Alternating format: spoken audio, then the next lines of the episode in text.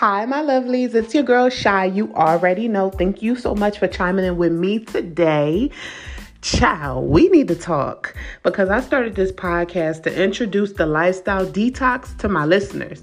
This is something that will change the full trajectory of generations to come, equally creating generational curse breakers. It is simply stopping a stagnant life to start a new life, and this time with a purpose.